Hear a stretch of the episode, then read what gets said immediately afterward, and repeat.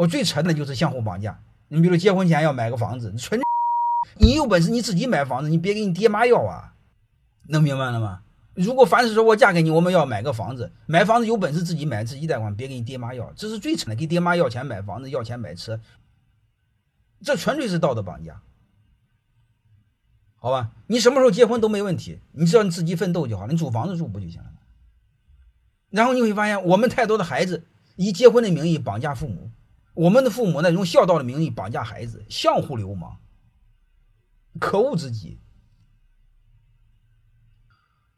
把这个问题给看透，看透就简单。特别是你看，有的家家庭很穷，农村的父母很穷很穷，拿个几十万给孩子买房子，我认为非常无聊。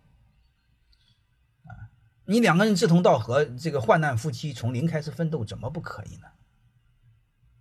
为什么不能这样做呢？为什么非要相互绑架买个房子？不买房的，丈母丈母娘不愿意，纯粹是有病，这是借口。